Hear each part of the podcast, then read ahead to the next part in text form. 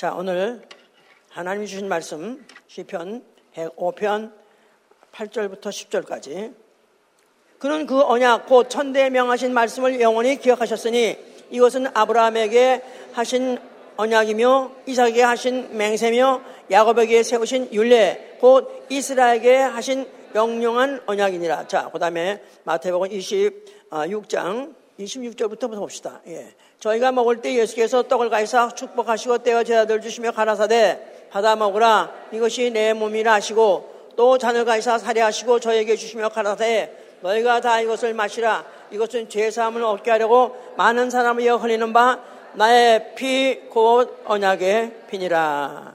하나님은 미쁘신 분이시다. 하나님은 미쁘신 분이시다. 하나님은 미쁘신 분이시다 하나님은 미쁘신 분이시다. 예. 성경에는 꽤 나오는 단어인데요. 보통 때 잘 안 쓰죠. 그런데 영어로는 faithful입니다. faithful.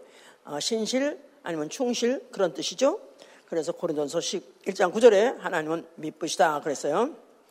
그는 미쁘시고 의로사 그가 하신 약속을 천대가 지나도록 반드시 기억하시고 또한 그 언약을 믿고 그가 하신 언약을 믿고 지키는 자는 그가 그 약속하신 대로 어, 하늘나라에 데려가서 그 후사가 되게 하시는 분이십니다. 자, 우리의 신앙은 하나님의 언약을 알고 믿는 거예요. 하나님의 언약을 알고 믿는 것입니다.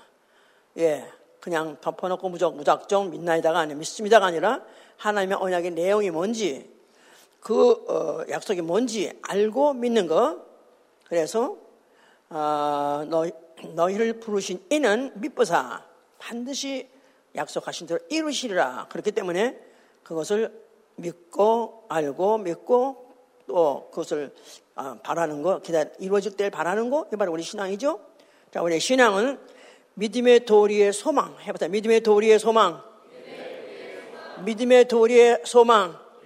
예, 우리는 믿음의 도리의 소망을 가지고 있는데 바로 이것을 끝까지 움직이지 말고 한 번 정했다 하면은 움직이지 말고 굳게 잡아, 굳게 잡아 그 어, 약속한 것이 이루어질 때를 반드시 어, 받는 것, 반드시 그 소, 어, 소망을 이루는 것, 바로 이게 우리 신앙 생활인 것입니다. 어, 오늘은 의인과 언약에 대해서 말씀을 전할 것입니다. 의인도 딱딱하고 언약도 딱딱하고 나는 이렇게 하나 딱딱하고 너무 현실적이 아닌 이런 단어는 싫어해.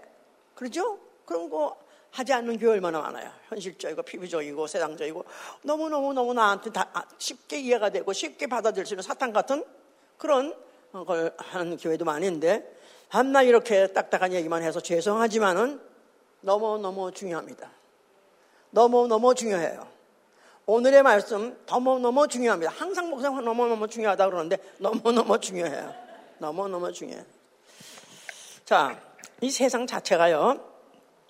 그냥 돌아가는 것 같지만 그렇지 않습니다. 이 세상도 믿음의 세계예요. 이 세상도 뭘 믿느냐? 약속한 걸 믿는 거예요. 누군가 약속한 걸 그걸 믿기 때문에 이 세상에 그나마 이렇게 지금 질서 있게 돌아가는 것입니다. 만일 이런 체계가 무너지면은 그야말로 이제 어, 혼돈, 어, 혼돈 그 자체, 파, 파멸, 결국 그렇게 되는 거죠. 어, 그래서 이런 어, 믿음이라는 것이 있었기 때문에 또 그것이 통용이 되기 때문에 그것을 이제 어, 그래서 그 어떤 실적을 내는가, 그 삶의 결과가 어떤가, 그걸 가지고 이제 신용 등급을 만드는 거야. 신용 등급, 개인도 또 회사도 나아가서는 나라도 등급이 있어야 다. rating 그래가지고 등급할 때 그야말로 이제 문제가 있다면은 다시 상종합니까 안 합니까? 거래합니까 안 합니까? 거래 안 하는 거예요. 약속 안 지켰다? 그래서 이혼하는 거예요. 왜냐하면 결혼도 약속이니까 언약이니까 내가 널 행복하게 해줄게 너만 알 거야 이렇게 했는데 하나라도 조항에 깨지면 그 다음부터 상종 안 하는 거야. 그러니까 이런 무슨 결혼 아주 피부적인 것도 이것도 언약 세회 체계가 있고 신용세계가 있기 때문에 되는 거예요. 뭐 회사, 뭐 직장 관계, 또 학교 학생도 그렇습니다. 학교도 이렇게 가르치기로 했다고 했는데 안 가르친다고 해서 또 대모, 대모다고 그러죠? 예. 뭐, 거기다 나라들, 요새 항상 많이 듣는 것들 있어요. 무슨 뭐 나, 네이토, 그래가지고 북대서양 뭐 협정 조약, 뭐 방위 조약, 뭐 그래서 나라는 나라들끼리 또 무슨 종족은 종족끼리 또 서로 간에 그런 언약으로 협정을 맺어가지고 난리가 나면 지킵니다. 지금 미국 보통 보면 나는 미국의 대통령 왜 될라 하는지 나는 그렇게 늙을 수밖에 없어. 그렇게 나보다 훨씬 아래요. 근데도 그렇게 늙을 수가 없어. 아니 아니 자나 깨나 얼마나 고민하겠어요. 그거 잘못 정하면은 그 다음에 정권 뭐 다시 정권 못 잡아 아 그게 문제가 아니야. 총칼이 들어오는데 뭐 여기다 대고 들어오는데 목숨 걸고 해야 되는 거니 얼마나 얼마나 고민하겠어. 자, 그러니까 왜냐하면 그게 다 뭐냐면 국가라는 것도 국가간이라는 것도 다 그런 언약과 이런 약속이 있기 때문에 그래서 인 케이스 필요할 때는 우리 도와서 힘을 다해 목숨을 걸고 모든 걸 다 동원해서 하는 거야. 이렇기 때문에 지금 빼지도 못하고 박지도 못하고 그런 상태에서 있으니 얼마나 고민이 많겠습니까? 자, 이렇게. 그런데 만약에 어떤 어, 인간관계에서 어떤 뭐 대, 사회 관계에서 만약 한 번이라도 약속 어기게 되면은 신용 불량자가 되면 다시는 상대하지 않습니다. 그건 인간이라 할 수 없어. 인간 퇴출, 인간 사회에서 나가지 않으면 다시는 소생할 수 없는 인간답게 살 수 있는 그런 것이 없죠. 그 보면은 인간도 그러하거늘 만약에 하나님의 언약을 내놓고 만약 우리의 언약 관계를 맺었다면은 그 언약의 결과가 어떨 것인가 생각을 해봐야 돼. 그래서 중요하다고 생각하는 거예요. 중요한 것입니다. 자, 성경은 뭐에 대해 써 있느냐면 하나님의 믿부심에 대해서 써 있어요. 하나님이 어떤 분이신가? He, God is faithful. 그분은 성실하신 분이시다. 그분은 성실하게 남에게 약속한 걸 지키는 거, 그 이전에 왜 지키냐면 자기 스스로가 자기에게 충실하려고요. 거짓말 하는 사람은 우선 남한테 속여서 그 결과가 딱 그것보다는 자기 스스로가 용납하지 못하는 거예요. 하나님 자신이 어떤 분이냐면은 하나님은 자기 자신에게 충실하시다. 이걸 어디 써 있냐면요. 히브리서 6장 13절에 한번 보세요. 히브리서 6장 13절 하나님이 아브라함에게 약속하실 때 가리켜 맹세할 자가 자기보다 더 큰 이가 없으므로 자기를 가리켜 맹세하여 가라사대 내가 반드시 너를 복주고 복주며 너를 번성케 하고 번성케 하리라 하셨더니 저가 이같이 오래 참아 약속을 받았느니라. 사람들은 자기보다 더 큰 자를 가리켜 맹세하나니 맹세는 저희 모든 다투는 일의 최후 확정이니라. 하나님의 약속을 기업으로 받는 자들에게 그 뜻이 변치 아니함을 충분히 나타내시려고 그 일에 맹세로 보증하셨나니 이는 하나님이 거짓말을 하실 수 없는 이 두 가지 변치 못할 사실을 인하여 앞에 있는 소망을 얻으려 피하여 가는 우리도 큰 안위를 받게 하심이라고 그랬었어요. 하나님이 아브라함에게 내가 너에게 복주고 복주리라 할 때 내가 나를 가리 내가 내가 바로 자기가 내가 맹세한다. 그래서 아까도 그랬죠. 아브라함에게 아브라함에게 언약하시고 야곱에게 어, 양, 맹세하시고 또 이스라엘에게 어, 또 이스라엘에게 어, 윤리를 세우시고. 그래서 하나님이 자기가 너한테 약속해다. 그럴 때 그 약속을 갖다가 후에 믿으려는 자들이 정말 믿게 하기 위해서 그렇게 믿게 하기 위해서는 자기가 어, 내가 다른 사람, 사람들은 누구를, 누구를, 누구를 빗대고, 누구, 어느 건물을 빗대고, 뭐를 빗대고, 거기다 대고 맹세, 성전을 대고 맹세, 뭐 누구를 대고 이렇게 하는데, 하나님은 자기보다 더 믿을 만한 자가 없기 때문에, 자기보다 높은 자가, 큰 자가 없기 때문에, 자기 자신을 걸고 맹세했다는 거야. 내가 나를, 나, 내가 나를 두고 맹세하노니, 내가 나를 두고 맹세하노니, 그 하나님은 자기 이상 믿을 자가 없기 때문에 자기를 두고 맹세하신다. 왜 하나님이 참여가 되시는 걸 아셔야 돼요. 왜 하나님이 참여가 되셨냐? 하나님 창세 이전에 영원 전에 한 분이시지만은 새 위격으로 나타나시려고 작정하신 것 자체가 하나님이 자기를 두고 맹세할 텐데 다른 피적으로 아무도 믿을 자가 없어. 그럼 내가 이를 두고 맹세하겠다 할 때 누굴 생각하고 마음에 두고 그런 말씀을 하셨을까? 누굴까요, 여기에? 누굴까요? 성자 예수죠. 예. 자, 그래서 이렇게 이 역사가 하나님이 인간으로 하여금 자기 말을 믿고 하늘에 와서 영생하게 하려는 이 약속이 믿어지고 그걸 기필코 믿어가지고 그것을 오게 하기 위한 이 역사를 깐 거. 역사의 모든 역사를 경륜을 깐 게 바로 성령의 역사다 그 말이에요. 무슨 말인지 아시겠어요? 자, 이 모든 문명 시대, 문명 시대는 어, 야만 시대하고 달라가지고 사회 계약이 굉장히 철저하죠. 그래서 그 나라가 정말 문명국이냐? 아, 하는 것을 어떻게 할수 있냐 하면 한 번 법으로 정했다 하면 웬만하면 변 하지. 아니하고 반드시 지킵니다. 그 대상이 누구든지. 그 대상으로 인해서 처벌받을 자가 그게 대통령이든지 아니면 대통령 아들 상관없이 누구에게든지 그걸 그대로 적용하게 하게 함으로 인해서 그 계약이 그게 그야말로 이제 아, 철저하게 이루어지는 것. 그게 문명시대인데 만약에 하나님이 만약에 하나님이 미쁘신 하나님이시라면 그러면 그 계약을 지키실 때 얼마나 철저하게 지키신다고 하셨길래 자기 스스로 미쁘시다 하고 말씀하셨겠는가 생각을 해보세요. 예. 성경은 그래서 뭘로 돼 있냐? 언약 책이라고 그래. 성경, 신구약, 신약, 구약, 구약, 신약, 구약, 신약.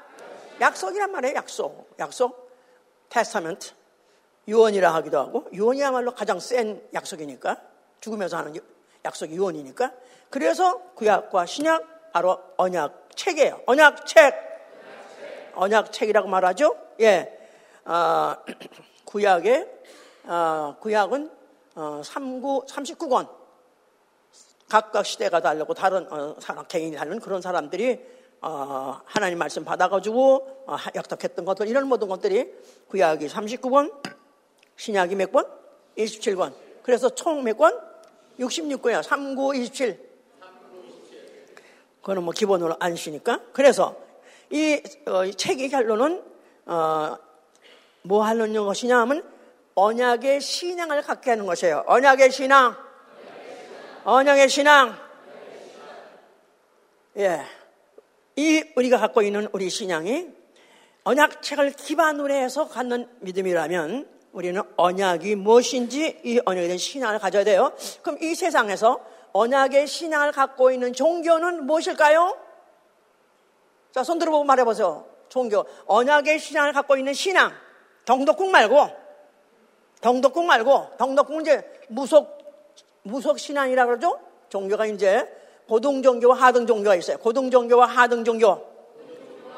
소위 말해서 고등 종교는 경전이 있어요. 나름대로 경전이 있어. 책이 있다 이 말이에요. 그걸 기본으로 해서 그걸 가지고 어, 배우기 배워서 또 그대로 행하기도 하고 약속도 이제 기다 뭐 약속도 받 뭐 이렇게 하는 것이 어, 고등종교. 그런데 하등종교는 그런 책 같은 거 없어. 그러나 신앙 책에는 있어. 덩덕궁 같은 거. 예. 너도 먹고 물러가라. 그 대신에 이제 이 아, 이것은 종교성을 이용해서 이렇게 이런 신앙체가 유지되고 있는데 이 하등 종교는 어, 그 대신에 이제 문서 필요 없고 알 필요도 없고 별 필요도 없어. 그냥 하여튼 정성, 지극정성, 지극정성. 해보세요, 지극정성. 비나이다, 비나이다, 부처님께 비나이다, 비나이다, 비나이다, 무슨 만신에게 비나이다. 비로소 어떻게 지극히 정성을 쌓으면 혹, 혹, 혹, 그 어떤 신이 어떤 시인지 모르겠지만은 아, 너도 먹고 물러가라 너도 먹고 물러가라 면 어떤 시인지 모르지만 그래도 복을 주겠지 해서 하는 것들이 이제 하등 종교 아니에요? 예. 그런데 이 바로 하등 종교에 혹시 뭐가 됐는지 모르지만은 그러나 여기는 어, 어쩌다가 일어날 수 있는 천호와 천호 일회 한번 어쩌다 일어날 수 있는 기적이 있을는지 모르지만은 번번이는 없습니다. 어쩌다가 있을 수 있는 요행이 있을지 모르지만 번번이 있을 수 없습니다. 그러나 만약에 우리가 고등 종교 나아가서는 아, 이 언약 책에 의한 신앙을 한다면은 어, 항상 있을 수 있는 거예요. 신의 도움이 신의 약속이 이루어지는 것이 항상 있는 것이다 이 말이에요. 자, 이슬람 참 문제입니다. 지금 요새 어쩌다가 나는 이렇게 어, 이 중동 미국에 이렇게 중동상이 많은지 몰랐고 이렇게 이런 어, 어, 뭐야 팔레스타인 사람이 많은지 몰랐고 또 이렇게 이런 어, 꾸란을 믿는다는 이슬람이라는 사람들이 이렇게 많은지 몰랐어요. 근데 다 하도 대모를 하니까 보니까 쟤 그렇게 생겼어 아닌 게 아니라 깜짝 놀랐어. 하여간에 세상은 뭔가 something happen 하고 있는 거예요. 뭔가 좀 이상하게 돌아가고 있는 건 사실이에요 지금. 근데 이 꾸란이라는 것은 어, 이슬람 믿는 소위 말해서 진의 경전인데 이거는 하나님이 계시했다. 지들도 그렇게 말은 안 해요. 하나님이 약속했다. 그것도 아니에요. 얘네들은 다만 마호메 신이라는 어떤 자가 그가 어디 동 어디 가서 무슨 어떤 신의 계시를 받는데 그 신이 천사라고 분명히 말해요. 천사가 그, 그 계시를 받아가지고 그가 써가지고 그러면서 이제 그걸 이제 뭐 하여튼 그걸 나름대로 성문화 했겠죠. 그래서 이제 그걸 경전을 만들어서 그렇게 이제 믿는데 모세 오경은 믿어요. 또 그리고 어 복음서 사복음서까지는 또 믿어요. 근데 딱 어떻게 된 눈깔이 창조 그 모세 오경을 믿는다면 창조주도 믿고 아브람도 믿고 이삭 이삭도 믿고 야곱도 다 믿어야 될 거 아니야? 근데 어, 아, 브람까지 믿어. 그 다음에 싹 싹 빗나가가지고 그 다음에 그게 이제 무슨 하갈이 난 이스마엘로 가가지고 이렇게 가지고 빗나가 버렸는데 그러니까 그들이 원죄도 없고 구속도 없고 대속도 없고 그런 그 사람들은 그 제사 안 지나잖아요. 그러니까 대속도 구속도 없어요. 그리고 심판도 없고 지옥도 없어. 그런데 어떻게 저렇게 종교가 저렇게 무섭게 퍼졌는가? 세상이 끝날 때가 돼서 그런 거예요. 너무너무, 너무너무, 이건 사기문서. 이건 사기문서야. 사기문서. 자, 내가 아까 물었어요. 언약의 신앙을 갖고 있는 종교는 이 세상에 몇 가지인가? 두 가지입니다. 뭐 뭐죠? 유대교, 기독교, 다 언약을 믿는 신앙이에요. 그렇겠죠? 구약, 구약을 유대인들은 구약을 믿고 기독교는 뭘 믿고? 뭘 믿고? 다시 똑바로 얘기해 보세요. 기독교는 뭐, 구약과 신약이 있는데 구약 믿는 사람들은 유대교. 그 다음에 신약 또 기독교는 뭘 믿어? 뭐요? 어? 오케이, 아유, 할렐루야, 아, 이뻐. 됐어, 됐어. 구약과 신약을 믿어. 우린 신약만 믿어. 그런 것도 안 돼. 그럼 뿌리 없는 나무야. 뿌리가 있어야 돼요. 자, 그래서 우리는 신, 구약을 믿고 신약. 왜 구약, 구약이 필요하냐면 구약에서 하던 예언이 신약에서 다 이루어졌기 때문에 그래서 중요한 것이다 이 말이에요. 아멘? 예. 자, 그래서 이제 성경의 역사, 소위 말해서 이제 모든 히스토리는 다 어, 구약이 하나님이 약속한 것들이 어떻게 그 어떻게 이루어졌는가 같은 것들을 어, 기록한 것이 이제 구약인데 그 중에서 큰 사건 대표적으로 한다면 첫째 노아 때입니다. 노아 때 하나님께서 세상을 보니까 다 죄, 가 관영해서 이제 심판할 때가 됐다. 이제 홍, 대홍수 다 멸하겠다. 그랬을 때 하나님께 자기 스케줄 말씀해 주고 너는 방주를 지어서 너와 내 가정을 구원하라. 또 모든 동물들도 보존해라. 해서 약속을 했어요. 그래서 하나님께서 명하시니까 모세가 그를 또한 그 방주를 짓는데 몇 년 지었다고 그랬죠? 만 70년 지었다고 그랬어요. 70년 동안 지는데 그 얼마나 많은 세월 동안 그것만 짓고 있었으니 얼마나 미친놈 소리를 들었을 거고 얼마나 가족끼리도 서로 불화했을겠어요? 그러면서 끝까지 끝까지 지어서 결국은 70년이 지났으니 한 세대가 지나가는 한 세대 몇 세대가 지나가죠. 70년이면 거의 3세대죠. 그렇게 지나가는 때에도 그때도 그들은 결국은 모든 세상은 다 물로 싹 나갔는데 전 그 가족 딱, 그 가족 딱 여덟 식구만 구원받았습니다. 이게 바로 하나님의 언약이 70년이 지나도 변체나 반드시 이루었다는 바로 그 언약의 표징이에요. 언약의 표징. 언약이 이루어진다는 증거다. 그 말이죠, 이제. 그 다음 둘째, 아브라함에게 또 하나님이 약속하십니다. 자, 아브라함에게 나타나서 하나님께서 내가 너에게 복줄 테니까, 어, 내가 지시한 땅 가라. 그랬는데 그에게 약속하시기를 내가 너를 네 후손을 번성케 하리라. 네 후손을 번성케 하리라.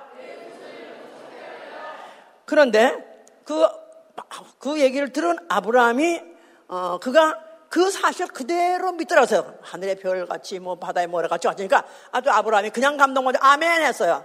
하여튼 아브라함이 철딱선이 없어. 그 나이도 적지 않은 아흔아홉 살에 철딱선이 없이 아멘 하고 믿었다 그랬어요.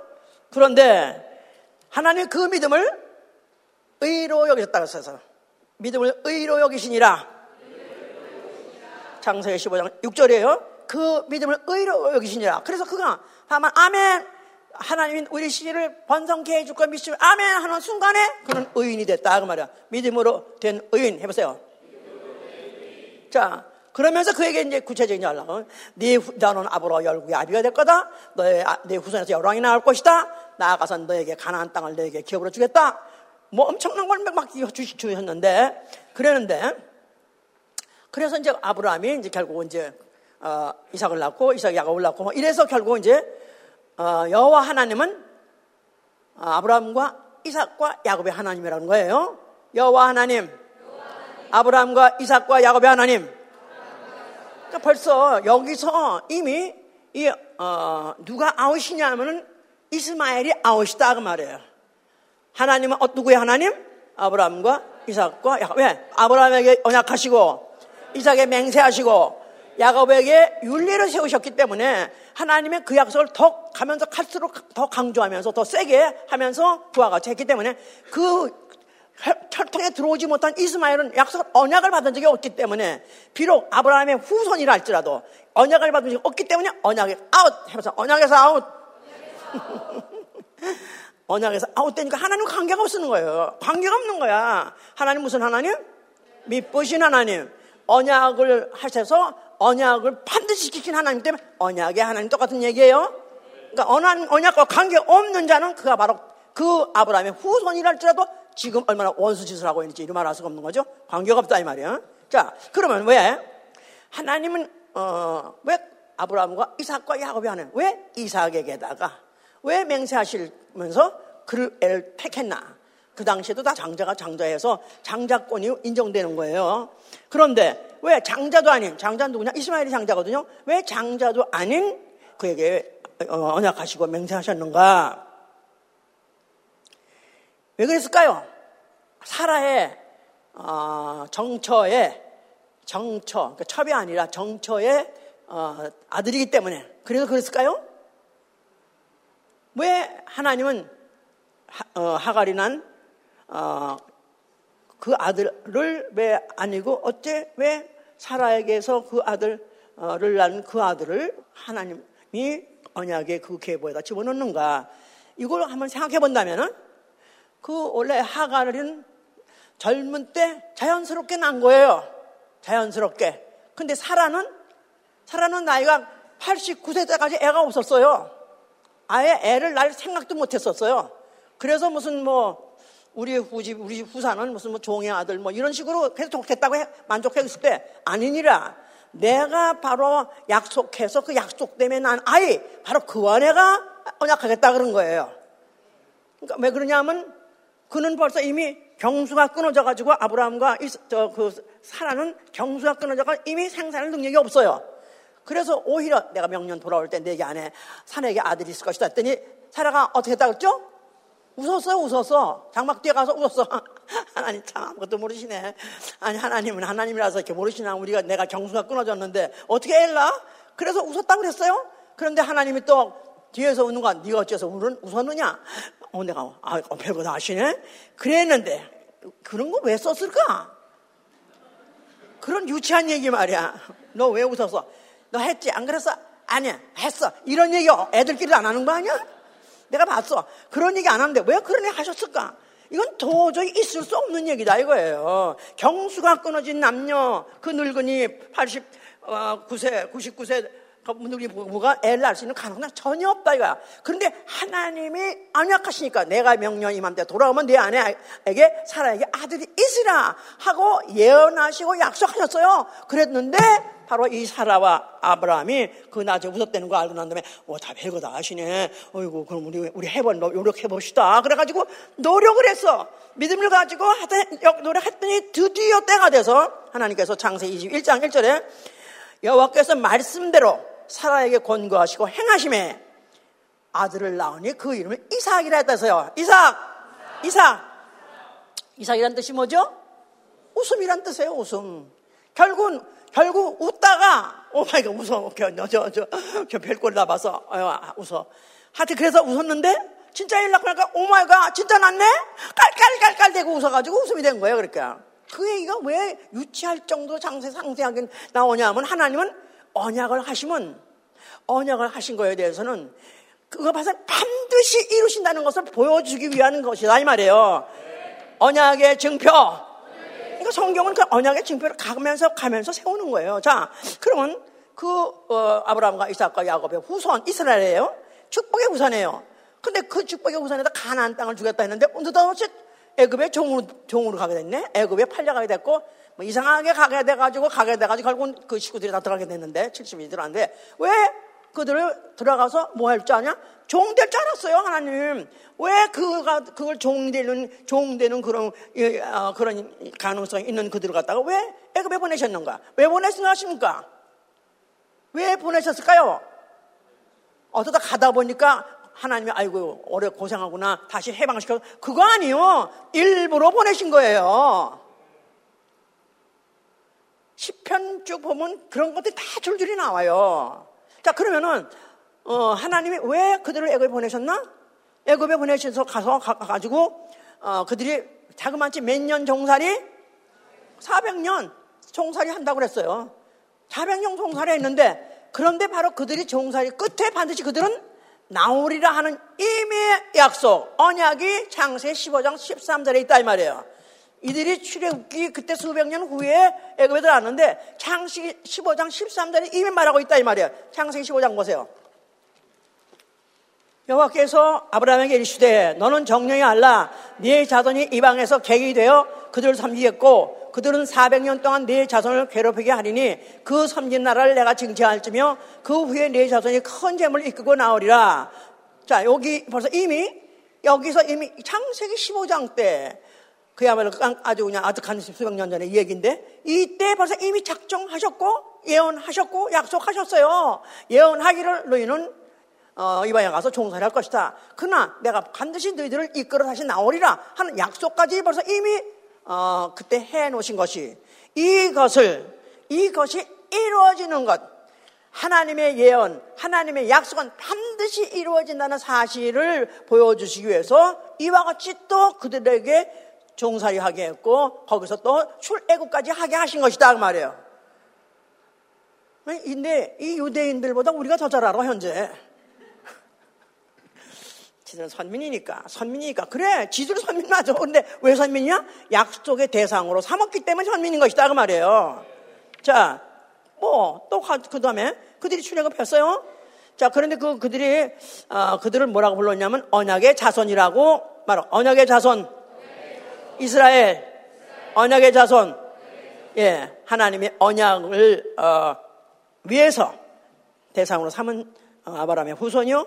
또 언약을 계속해서 그들의 또 이루어질 일이 있기 때문에 그들 언약의 자손이라는 거예요. 자, 그들이 광야에 가게 됐습니다. 왜 광야로 들어가게 됐을까요? 광야에 들어간 것도 어떻게 다 길이 그냥 가다 보니 가 가다 보니까 거기가 광야? 그게 아니죠. 원래는 어디로 인도하시려고?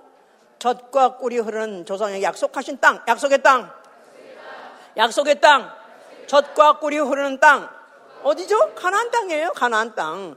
그런데 왜 그들을 갔다가 거기 그들을 갔다가 왜 홍해에서 통과해가지고는 그리로 가게 했으며 왜 그리에서 그 땅에 들어가게 했는가? 하나님은 그들을 광야라는 곳에서 광야라는 그 거기서 40년 동안을 그들 뭘 했느냐 하면은 하나님의 약속을 믿는가 안 믿는가 시험하신 시험 장소다 그 말이에요. 광야 무슨 뭘 시험해요? 하나님의 언약을 믿는가 안 믿는가 그걸 시험한 장소다 이 말이에요. 그래 거기에 그걸 전제로 하고 본다면은 그들이 한 짓들 모든 짓들은 다 하나님 언약을 저버리고 조상에게 약속하신 약속을 아브라함과 이삭과 야곱에게 주겠다는 그 가나안 땅, 그 가나안 땅은 젖과 큰 땅인데 그게 무슨 상관이냐? 우리가 현실이 이렇게 힘들고 어려워 죽겠는데 다시 애굽으로 돌아가자는 놈들 죽어버렸고 또 불평원명한 사람은 죽어버렸고 그래서 결국은 40년 동안에 그 하나님의 언약을 끝까지 믿고 그 광야를 떠난 광야를 통과한 사람은 몇 사람? 두 사람밖에 없었다고 그랬죠. 몇 명이 나가서 몇 명이 광야에 들어가서 몇 명, 한 어른들만 한 200만 명, 남자들만 한 80만 명. 그러니까 모든 애 어른까지 다 합하면 결국은 한 200만 명이 다 어, 들어갔었는데 거기서 결국은 다 죽었습니다. 결국은 다 죽고 두 명만 빠져나왔습니다. 자, 그러니까 만약 비율로 따지면 비율로 따지면 200만 대 2명이면 몇, 몇 분의 1? 100만 분의 1이에요. 100만 분의 1. 백만 분의 일. 광야를 통과해서 약속의 땅 갖는 것 자체가 백만 분의 일이에요. 자, 우리를 광야교회라고 말해요. 지금 신약, 신약교회 광야교회라고 말하는데, 광야교회, 광야교회. 만약 오늘 여기서 몇백 명 예배, 예배를 본다면 요 중에서 몇 명 들어갈 수 있다는 얘기죠? 우리는, 우리는 달라요. 우리는 달라요. 우리는 달라요. 그러길 바랍니다. 나도 그렇게 바라서 지금 길 쓰고 이렇게 하고 있는 건데. 이렇습니다. 성경을 우리가 다 하나님 왜 이런 사건을 벌였나? 왜 이런 일을 하셨나? 왜 성전을 짓게 하셨나? 한다면 이것도 그렇게 생각해야 돼요. 왜 성전을 짓게 하셨냐? 하나님이 예배 받으시려고요. 하나님이 찬, 하나님이 어, 어, 제사를 통해서 영광 받으시려고 그 인간 두지 않아도 하늘에서 이미 천사들이 충분히 하고 있어. 근데 왜 성전을 짓게 하셨는가? 성소에 뭐 있죠? 뭘 두게 하셨죠?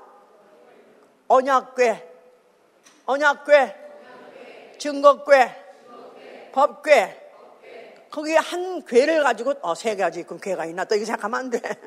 그런 사람 없겠지. 예, 궤는 하나인데 부르기를 언약궤라 하기도 하고 증거궤라 하기도 하고 법궤라도 해요.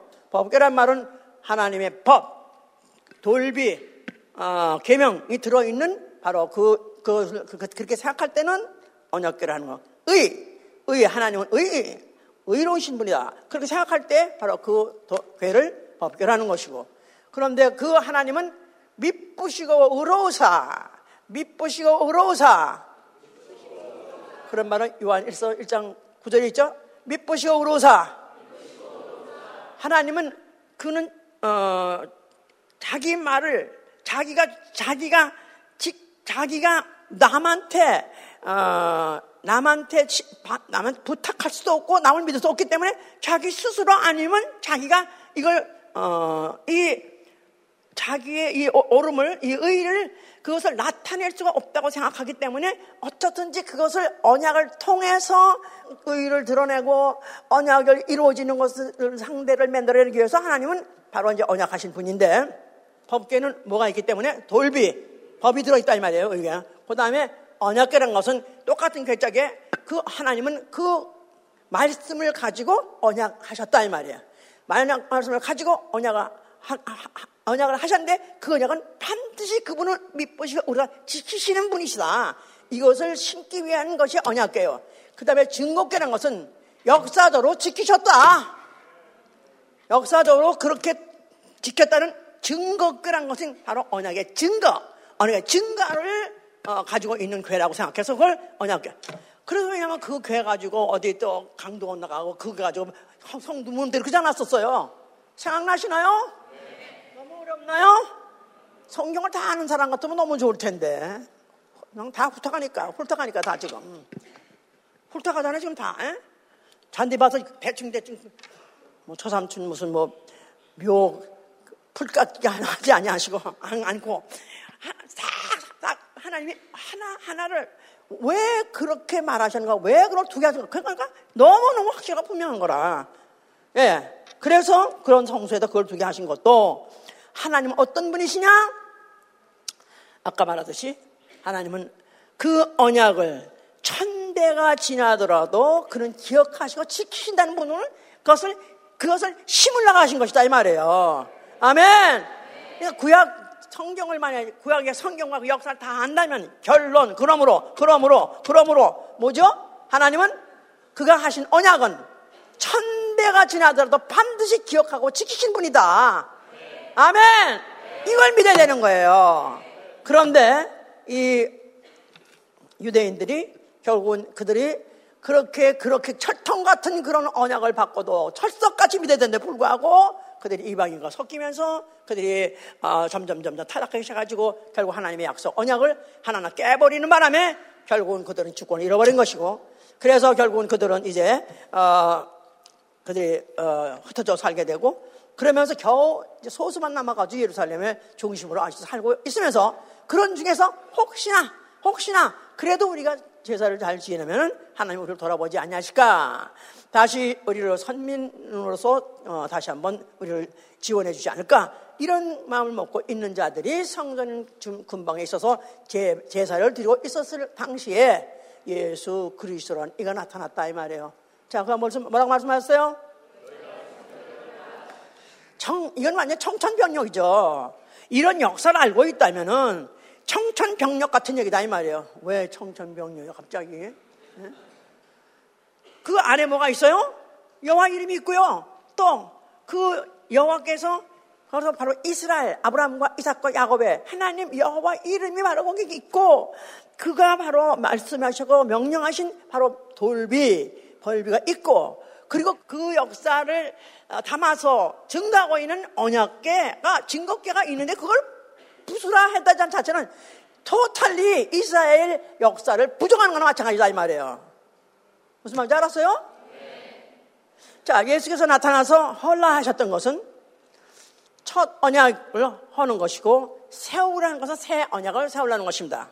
첫 언약은 뭐냐면 육체의 하나님 여호와가 이스라엘 백성에게다가 즉 다시 말해서 아브라함과 이삭과 야곱의 혈통에다가 언약한 것이죠. 그러면서 그 백성한테 뭐를 약속했냐면 너희는 내 백성 될 것이고 너희가 내 언약을 잘 지키면 가나안 땅에서 영원히 잘 살리라. 이것을 약속했던 거예요. 이제 이건 끝났다 이거야. 끝났어 이제는. 끝났어. 그러니까 이제 가나안 땅 누구 땅? 어떻게 생각하세요? 가나안은 유대인 땅이에요? 아니면 또 어, 팔레스타인 땅이에요? 아무 땅도 아니야. 서로 지네 땅이라고 지금 저렇게 개박 터지게 지금 싸우고 있는데 사실 성령을 보면 그 땅이 아니, 그거 아니요. 그냥 살고 있는 놈이 시장이야, 그냥. 야, 자, 그래서 지금, 왜냐하면 이미 그걸 약속을 헐었거든요. 첫 언약을 헐었다는 얘기는 가난 땅, 이제 네 땅 아니야. 끝난 거예요, 이제는. 성경 가만히 들어보면은, 지금, 어, 정치도, 미국 정치도 지금 유대인을 갖다 지원하리라. 유대 나라, 이스라엘, 이스라엘 나라 지원해야 한다. 해가지고 돈을 또 얼마를 또 굉장히 또 예산을 또, 또 거기다 또 책정했어요, 이제. 그러니까 또 왜 거기다 돈을 또 책정하냐고 또 팔레스타인 또 그쪽에다 보내지 않냐고 싸우고 난리 치는데 사실은 두 나라 다 정치적으로 하는지 몰라도 성경과는 관계없는 얘기다 그 말이에요. 자, 그래서 새 언약을 내가 세운다. 그 말은 예수는 그는 육체 하나님이 아니라 모든 영의 아버지십니다. 모든 영의 아버지. 누가 약속했냐면 영혼들, 모든 족속의 영혼들과 약속하시고요. 언약하시고요. 너희가 만약에 나의 이름을 믿으면 내 이름을 영접하면 너희 뭐가 되겠다? 하나님의 자녀가 되는 거예요. 할렐루야! 유대인들은 뭐가 되고? 여호와의 백성이 되고 우리는 뭐가 되고? 하나님 자녀, 자녀, 자녀가 된다. 근데 하나님 자녀는 앞으로 어디가 산다? 어느 땅도 아니고 이 땅이 아니 이 세상 땅이 아니 어디래? 하늘 아버지 집 가서 산다는 것입니다. 할렐루야! 그러니까 예수가 언약하신 거, 예수가 어, 약속하신 이거는 전혀 차원이 다른 얘기다 그 말이에요. 아멘. 자, 그래서 그렇게 하시려고 그는 태초에 계시던 말씀이 육신으로 오신 거예요. 성육신. 태초에 말씀 아, 하시던 하나님이 육체로 오셨어요. 뭐 하려고요? 말씀하시려고요. 태초에 말씀으로 계시니까 말씀으로 오셔서 왜 오셨냐? 말씀하시러 오셨다고 히브리서 1장에서 있죠. 그래서 그가 어, 히브리서 1장 1절에 보면은 이 모든 날 마지막에 이 모든 날 마지막에 이 모든 날 마지막에 아들로 말씀하셨어요. 이 모든 날 마지막에 아들로 말씀하시니라. 예수 그리스도는 아버지 품속에 계실 때 뭐라고 그래요? 말씀이라고 그랬어요. 그죠? 요한복음 1장 1절에 예수가 아버지 품속에 계실 때는 뭐라고? 말씀이라고 해요. 그런데 그가 어, 창세할 때 모든 마음을 창조할 때 아버지께서 말씀으로 있으라 있으라 있으라 해서 그대로 됐어요. 됐어. 그런데 그가 말씀으로 있었을 때 그도 같이 말씀으로 있으라 했기 때문에 모든 창조도 예수 그리스도로 말면 지음바 되었다고 요한 뭐 1장 3절에 써 있죠? 예. 그런데 이제는 그가 말씀이 안에 있더니가 바깥으로 나오셨어요. 육체로 오셨어요. 성육신. 육체로 오셨어요. 뭐 하려고? 말씀하시려고요. 무슨 말씀하시려고요? 언약하시려고요. 언약하시려고요. 그 말씀이 뭐예요? 새 언약이다 그 말이에요. 새 언약. 새 언약. 그래서 그를 새 언약의 중보라고도 말하는 거예요. 예. 자, 그래서 이제 예수 그리스도 자신이 하신 말씀 중에서 굉장히 중요한 말씀이 있습니다. 아, 지금 이 말씀 한 거를 그거를 어, 잘 어, 알아듣게 하기 위해서 굉장히 노력하셨어요. 야 뭐 14장 1절에 보니까 그가 이제 어, 너희는 염려하고 근심하지 말라. 내가 아버지 집으로 가는, 가는데 어, 거기는 거할 것이 많다. 내가 그 것이 다 되면은 너희를 데리러 오리라 그랬었어요. 그래서 거기서 하, 너희는 하나님을 믿으니 또 나를 믿어서 하나님을 믿으니 또 나를 믿으라. 어떤 하나님? 믿으신 하나님. 믿으신 하나님을 믿으니 또 나를 믿부다고 믿으라 그 말이에요. 그러니까 믿부단 말은 자기 자신에게 충실해서 도저히 거짓말 못하는 거야. 자기가 말하면 꼭 지켜야 되는 거야. 그런 분이다. 그러니까 나는 아버지 안에 있을 때도 그랬고 아버지 바깥에 몸으로 왔을 때도 나는 내가 말한 거 반드시 지킨다. 그런 뜻입니다. 예. 그래서 이제 히브리서 6장 아까 그 읽었던 건 일단 집에 가서 다시 한번 또 읽어보세요. 이제. 예. 그래서 그 자신이 이제 하나님을 믿으니 또 나를 믿으라. 그래서 하나님과 자신이 동격. 같은 분이라는 걸 말씀하셨고 또 그 중에서 또 누가 그럼 우리 아버지 아버지 아버지 어쩌고저쩌고 하니까 그럼 우리에게 아버지 보여줘서 해서 보여줘서 그랬어요 예수께서 나를 본 자는 아버지 본 자라 그랬어요 그러니까 아버지와 자, 예수 자신과 아버지 아들과 아버지 아들과 아버지도 한 분이시고 나를 아, 하나님을 믿으니 나를 믿어야 하니까 하나님과 아들 하나님과 자신도 한 분이고 또 아버지와 아들 자기도 한 분이라는 것을 강조하시려고 그 14장 1절부터 어, 그, 그, 그 걸 갖다 10절까지 장구하게 이렇게 그 구조를 끌어가면서 얘기하신 거야. 그러니까 어떻게 해서 내가 아버지 안에 있고 아버지가 내 안에 있어서 그렇다. 내가 아버지 안에 있고 아버지가 내 안에서 안에 있은 계시니라. 그런데 너희가 많이 못 믿겠느냐? 그럼 내가 하는 일, 이적을 보고라도 믿으라. 아버지만이 하실 수 있는 모든 그 수많은 이적들 이것이 바로 나를 증거하는 것이다 하고 말씀을 한 거예요. 예. 자, 그러면서 이제 그가 영, 영접한 것 중에서 굉장히 중요한 게 요한복음 1장 12절이죠. 영접하는 자. 네, 예수 이름을 믿는 자는 하나님의 자녀가 되는 권세를 얻느니라. 예수 이름을 영접하고 예수 이름을 믿는 자는 하나님의 자녀가 된다는 언약을 하신 것이다 이 말이에요. 네. 할렐루야. 네. 우리는 이 언약을 다 가진, 가진 자입니까? 네. 아멘입니까? 나는 언약의 자손이다. 나는 언약의 자손이다. 우리 아버지는 누구시고? 말씀이시고 말씀이 육신이 되어서 흘리신 피, 그 피를 내가 났으니까 언약의 피로 났어요, 나는. 예수께서 이 피를 마셔라 할 때, 그때 내 언약의 피 그랬죠? 내 언약의 피. 그냥 내 피를 마시라고만 하고 내 언약의 피란 말을 왜 했느냐 하면 역사가 있기 때문에 그런 것이다 이 말이에요. 모든 역사에서 피 없이는 피 없이는 약속을 하지 않았고 피를 흘리지 않고는 약속을 이루지 않았기 때문에 언약의 피라고 말씀하신 것이다 이 말이에요. 내가 이렇게 막 힘들어서 말하면 안 되는데 지금 음성을 내가 얼마나 지금 애끼려고 애를 쓰고 있는데 여러분들이 잘 동조해 주시고 아멘 하면은 내가 이렇게까지 큰 소리 안 해도 돼요. 해봐, 그럼. 무슨 피? 아멘, 할렐루야. 누구 피? 예사 피. 예사 피를 영접하는 자, 그 이름을 믿는 자는 뭐가 된다고요? 나는 하나님의 자녀다. 고, 고, 갑자기 또라이가 됐어. 갑자기 지가 야, 내 아버지 답심 있는데 갑자기 네가 무슨 하나님의 자녀냐? 나는 하나님의 언약으로 됐다 이거야. 아멘? 아멘 할렐루야. 자, 예수께서 그런 말을 해놓으시고 그 앞에서 죽으십니다. 그가 죽으실 때 다 이뤘다 하신 것은 아버지 계명대로 죽으신 거예요. 아버지 계명대로 죽으신 것은 왜 계명대로 죽을 수 있는 것이죠? 아버지께서 아버지께서 자기가 어, 맹세할 때 그보다 더 높은 이가 없기 때문에 자기를 두고 맹세했다고 않았었어요? 그랬죠? 그 말은 하나님이 자기 맹세를 저를 듣고 믿 었으면 좋겠는데 누구를 보면 믿을 수 있냐? 하나님이 자기 스스로 따라오시니까 하나님 아들을 보내셔서 아들이 그 약, 언약대로 그 수천 년 전의 언약대로 피와 를 흘림으로 인해서 바로 바로 이를 통해서 하나님의 언약은 이렇게 지켜졌다. 이 사실을 할 이, 그 일을 그 하신 것이다. 그 말이에요. 아, 하여튼 너무 어려운 얘기를 해. 자, 됐어. 그러면. 그 다음에 이것 때문에 왜 그렇게 할 수 있었냐? 그는 아버지가 자기를 살려줄 걸 믿었기 때문에. 나는 아, 죽을 권리도 있고 살 권리도, 있, 권리도 있다. 나는 반드시 살아날 것이다. 아버지가 날 살릴 것이다. 믿었기 때문에 그래 죽으신 것이다. 그러고 난 다음에 그는 그가 죽으실 때 거짓 아비 마귀를 심판하신 것이고 세 번째는 그가 죽으실 때 첫 언약을 마치시며 약속하셨던 예정하셨던 구속을 마치셨죠.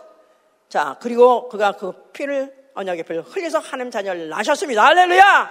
그 일을 다 마치셨었기 때문에 그는 죽으셨고 아버지께서 그러다 부활시켜서 하늘 위에 올리셨어요. 자, 보좌에 앉아 계십니다. 보좌에 앉아 계신 어린 양. 어린 양은 뭘 생각해야 돼요? 일찍 죽임당한 흔적이에요. 왜 죽임당했죠? 아버지께서 계명하신 대로 그 계명을 그가 그대로 순종하시고 하나님의 언약을 이루신 것이다. 그 말이에요. 모든 언약, 첫 언약을 그가 몸으로 다 이루신 흔적, 죽음의 흔적, 상처의 흔적을 갖고 계시다. 그 말이에요. 아멘. 하늘 나 가서 예수님, 어, 어디 계시나? 제일 잘생긴 분인가? 얼굴이 빛이 제일 나신 분인가? 이렇게 알아볼 수 있을 것 같아요? 예수님 알아보려면 뭘 봐야 되죠? 그 손에, 그 손에 못자죽 있고, 옆구리에 창자죽이 있는 분, 그가 바로 언약을 이루신 말씀이 육신이 되어서 말씀하신 그 언약을 이루신 분이다 이 말이에요. 할렐루야! 그 바로 그 본체다 그 말이죠. 자, 그리고 그가 몇 날이 못 되어서 성령을 보내셔서 성령, 성령을 한편 뭐라고 말하냐면 약속의 성령이라고 말해요. 약속의 성령. 약속의 성령. 자, 성령을 왜 약속의 성령이 말하냐면 성령은 약속하신 대로 오셨어요. 예수님이 내가 몇 날이 못 돼서 성령을 보내줬다. 약속하신 대로 몇 날이 못 돼서 오셨기 때문에 약속을 이루신 부여 나아가서는 앞으로 있을 약속을 믿게 하고 기쁘게 아, 믿게 하고 기다리게 하고 그날까지 참고 견디고 하게 하려고 성령이 오신 것이다 그 말이에요. 자 오늘 나는 그리스도인이다. 나는 그리스도이다. 한번 해보세요. 그러면 나는 한편으로 뭐라고 되면 나는 약속 있는 계명을 가진 자다. 하나님이 우리에게 주신 새 언약에 대해서 이것을 내가 받았다 하면은 약속 있는 계명이에요. 약속 있는 계명. 그 말은 약속을 주실 때 항상 명령으로 계명으로 주시기 때문에 약속 있는 계명. 자, 그러면 나는 무슨 약속 있는 계명을 가진 자인가? 첫째, 예수 이름으로 모이라. 예수 이름 모이라. 내가 너희들 중에 있으리하고 마태복음 18장 1절 있죠? 예수 이름으로 내 이름으로 모인 곳에 내가 너희와 함께 하리라. 그러니까 그분이 함께 하시기 원하시면 아멘 하세요. 마태복음 28장 끝에는 세상 끝날까지 내가 너희와 항상 있으리라 그랬었어요. 세상 끝날까지 너희와 함께 항상 있으리라. 영원히 함께 있게 되는 거예요. 그러기 원하십니까? 그러면은 주의 날, 주의 날 어디 있어야 되죠? 그가 약속하신 장소에 있어야 되죠. 그가 약속하신 만나시겠다는 약속이 있는 날에 약속한 장소에 오게, 있어야 되기 때문에 우리는 예배에 나오는 것이다 그 말이에요. 아멘. 그러니까 이것도 언약의 신앙을 가진 사람이라야 세상 두쪽 나더라도 교회가 우선이다 이 말이야. 예배가 우선이에요. 아멘. 예. 두 번째 무슨 죄든지 무슨 죄든지 졌다 할지라도 내가 만약에 그 죄를 자백하면은 그가 그는 밑부시고 우로사 해봐. 밑부시고 우로사 우리 죄를 사해 주시라. 우리를 불에서 건져 주시라. 요한일서 9절에.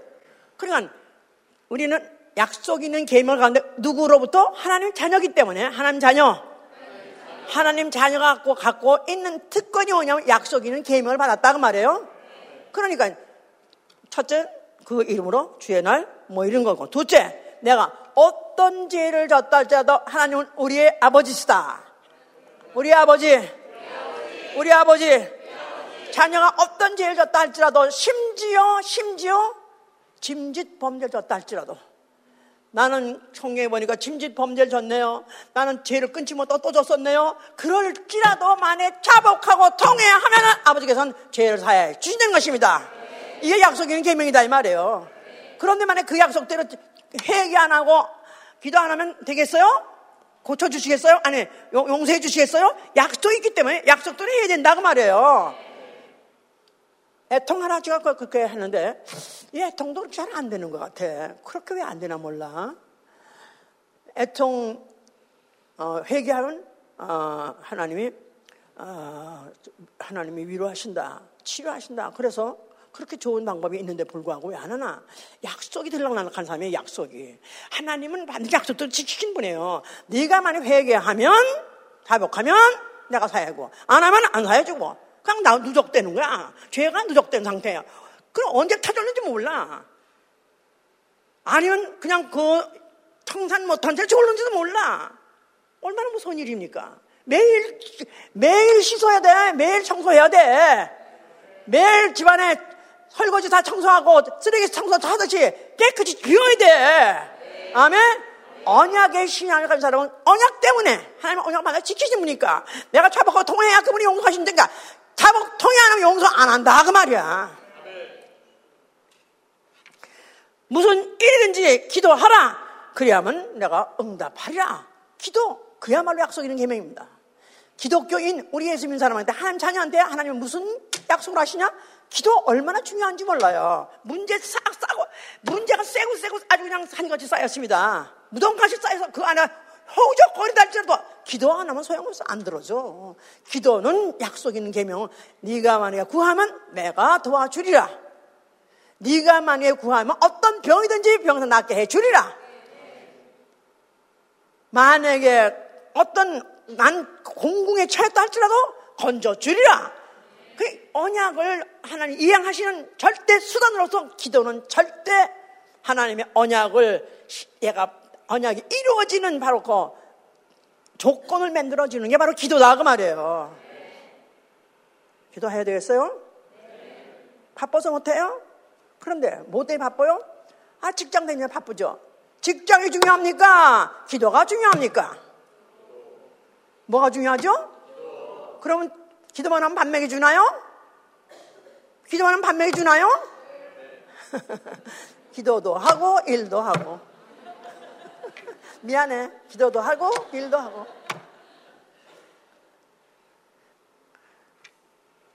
자 그래서 너희가 걱정하고 염려하지 마라 심지어는 하나님은 어떤 약속을 하셨냐? 네가 감당치 못하는 시험은 주시지 않겠다는 것입니다.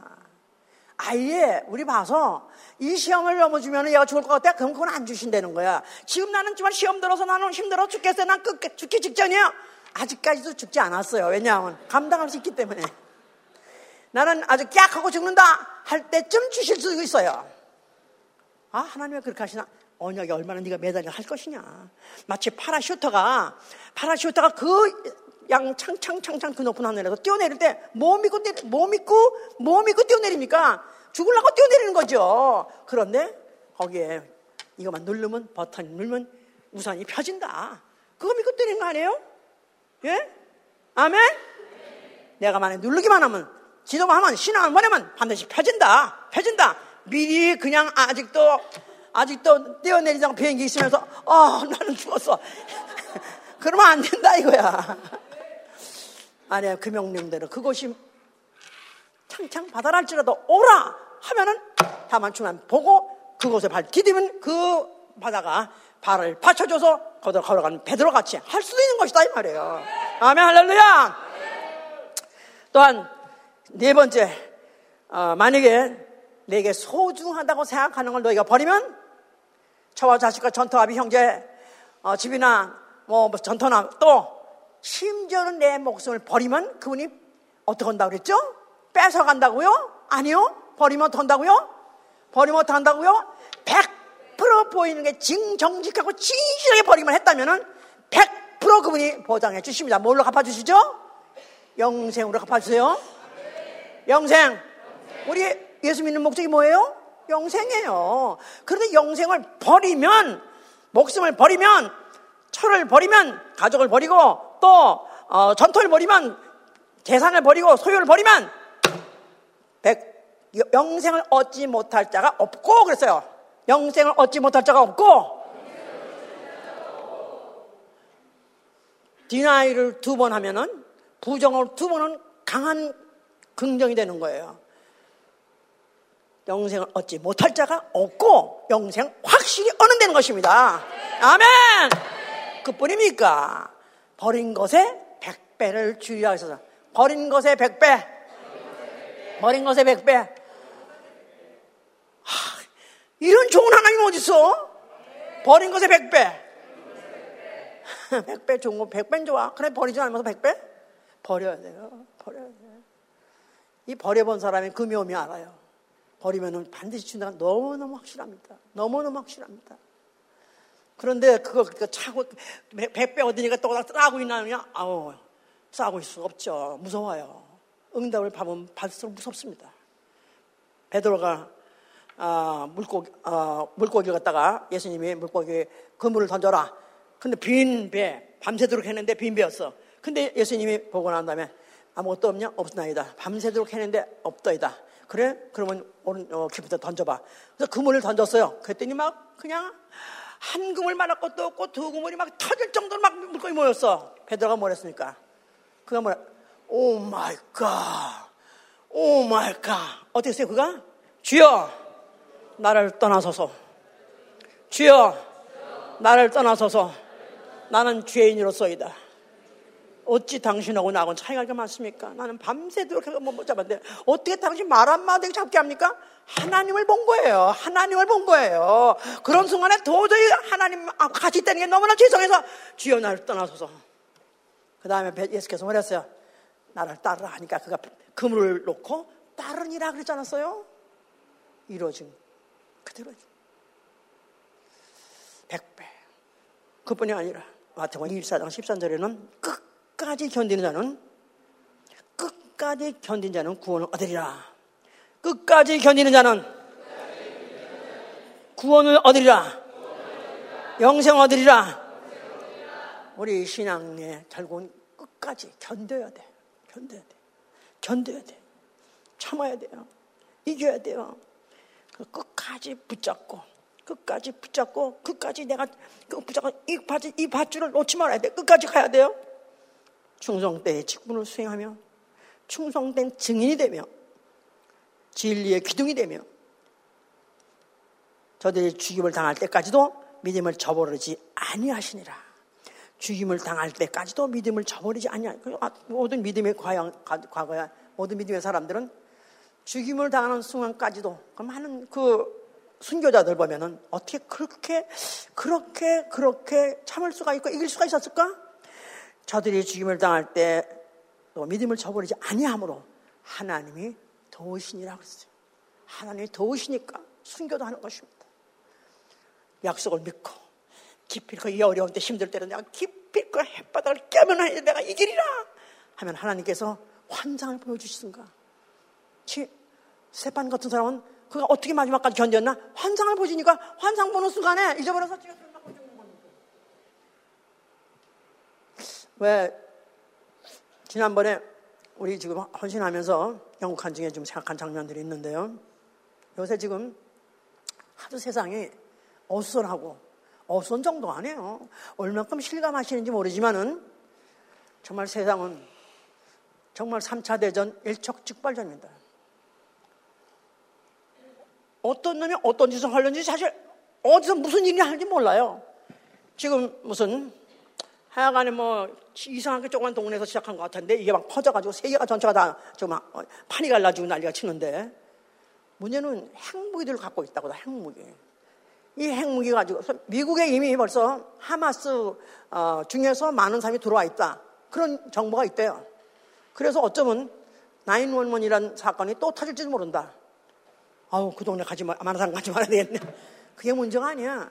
지금요 미국을 향해서 어, 핵을 미사일, 핵 미사일을 쏠라고 몇 군데를 이미 저정해, 저, 지정해 놓은 데가 있대요. 최소한도 세 군데를 어, 지정해 놨대요. 핵무기, 핵 미사일 쏠 대상, 미국의 대상지가 세 군데가 있는데 어디 어딜까요? 제일 첫째가 어딜까요? 우리 어디 살고 있어? 어느 놈이 갑자기 미친놈이 탁 눌러. 눌러가지고 왔는데 1번이야. 그 대상이 1번이 바로 뉴욕, 뉴저지. 그, 이 금방이야 다. 아, 그래서 웃고 하나도 안 믿어. 오케이. 그래. 그럴 수도 있다, 이 말이에요. 저는 그럴 수도 있다고 생각해요. 그럴 수도 있다고 생각해. 그래서 지난번에 헌신할 때, 어, 작년에 일부에서 헌신할 때, 그 마지막에 그들이 결국 몰려가지고 이제 죽게 됐는데, 어떻게 그들이 끝까지 순교할 수 있었느냐 하면은, 불을 그 예배당에다 불탄다고 그랬잖아요. 불을 불 질렀는데, 그 안에서 서로가 엉겨 붙었어. 서로 엉겨 붙어가지고 있으면, 그래가지고 어, 그들이 그 어, 불타는 예배당 에서 끝까지 죽을 수 있었던 것은 엉켜 붙어 있다 보니까 그러니까 그들이 결국은 순교를 했다. 아, 참 너무너무 좋은 아이디어. 앞으로 우리가 정말 언제 어떤지 모르더라도 우리는 모이길 힘쓰고 어떤지 교회에 붙어가지고 같이 죽으면 되겠다. 같이 죽으면 되겠다. 안 그래요? 나는 그렇게 생각해요. 오늘도 차라리 이 예배 중에 끝날 때쯤에서 한참 충만한데 원자탄에 떨어졌으면 좋겠어. 목사님이 졌다 생각하니까 나는 도망가야 돼. 이래 죽으나 저래 죽으나 한 번 죽어. 가장 충만한 때 죽어야 될 거 아니겠어? 스테판 같이 나 영혼을 받아 주시옵소서. 예수 그리스도 바로 인자가 보좌 우편에 앉아 계시니 그 몸에 창자주 그 몸에 저, 어, 못자죽을 갖고 계신 언약의 주께서 내가 너 영혼을 받아 주리라 너는 바로 내가 말한 그대로 믿고 그 언약을 지키고 그 언약대로 그 언약대로 이 고난을 받아도 내가 내가 내 믿음을 내가 인정한다 받아주는 영혼 되지 않겠어요? 나는 널 모르나 그런 영혼 되면 어떡하냐 이거야. 그래서 사실은 오늘도 그런 생각을 하니까 참 과연 그게 어느 날 갑자기 되는 게 아니라 항상 항상 항상 기도하고 항상 회개하고 내 죄가가 내 앞에 있나이다. 내 죄가 항상 내 앞에 있나이다. 그래서 회개하고 매일 그 언약대로 그 죄를 씻음 받기로 하고 받기로 하고 언제든 나 영혼 떠날 때 아버지가 받아주고 그거 하나 믿고 그에 매달려서 사는 그런 사람 그래야 바로 어느 때라도 바로 언제 어떤 악행을 당한다 할지라도 우리가 믿음을 부인하지 않냐고 끝까지 우리의 영혼을 아버지께 맡길 수 있지 않겠어요? 그래서 우리 정말 이럴 때 더욱더 내 신앙은 어디에 기반한 것인가? 나는 언약의 신앙입니다. 나의 나이가 있는 것은 언약의 신앙인데 어딜 기반으로? 하나님의 말씀 체계 안에 있는 언약 체계 있는 하나님의 언약을 기반으로 한 신앙입니다. 아멘. 그래서 우리가 참 하나님의 그 언약대로 약속하신 대로 내가 다시 올 때 믿음을 보겠느냐? 믿음을 저버리고 믿음을 등장버린 그런 자들 관계없습니다. 수천 수만이 상관없어요. 언약에 매달려 사는 그 사람 한 사람 되어 갈 것입니다. 할렐루야! 기도합시다.